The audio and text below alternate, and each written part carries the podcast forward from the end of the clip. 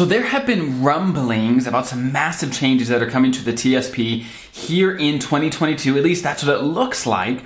And a email that just went out from the TSP, at least by the time this is published, probably it's probably last week. It was about February, let's see, 3rd, February 3rd, um, or 2nd, right in there, that the email went out. So at, for you guys as federal employees, you might have received this email. I actually got it forwarded to me from my brother, um, who is a federal employee. And so there's some major things that are going to be changing in 2022, and we're actually going to go through that exact email and what those things are going to mean for you.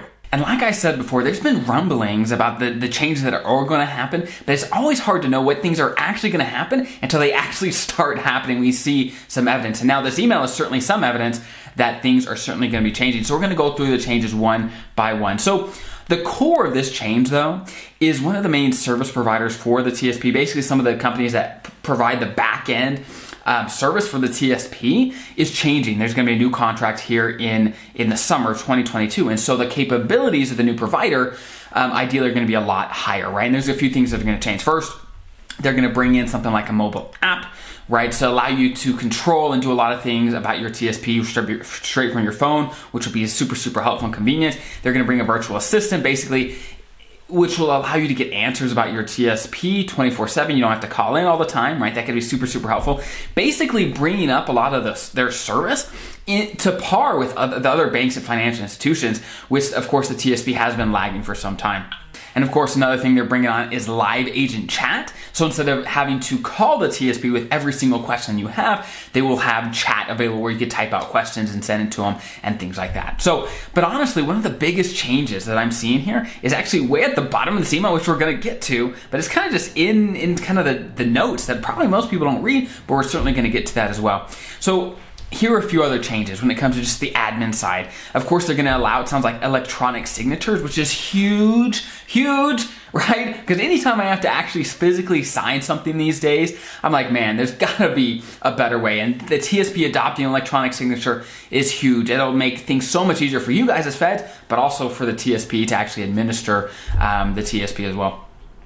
Also, they're making it way easier to do rollovers, basically getting money. Let's say you have an old 401k, maybe you have an IRA, whatever, allowing you to get that money over to a into your TSP way easier, allowing you to actually scan your rollover check and deposit that into your TSP. That's huge. That's massive. Where before the TSP was ages away from doing any any um, thing like that. So those are huge changes. But here, I want you to focus here. So as I show on my screen, if you're on the podcast, you can't see my screen, but I'm going to talk through it. So they mention here in the additional changes place that they're going to add a mutual fund window. And actually, I've talked about this months ago when I made a video about this, and there's been rumblings about this for some time.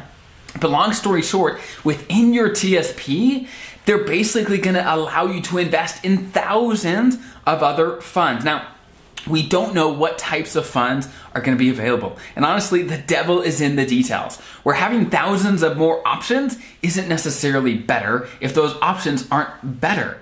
Because your TSP funds, the five core ones that you have, are high quality. They do a good job. So if there's some super high quality ones in this mutual fund window, then maybe it, it makes a ton of sense, but um, it maybe it won't. So that's certainly as we find out what funds are going to be available. I'm certainly going to be covering that a lot on this podcast and YouTube channel to help you make the decision of, hey, what you should be investing your money in moving out, moving forward as you get more options, right?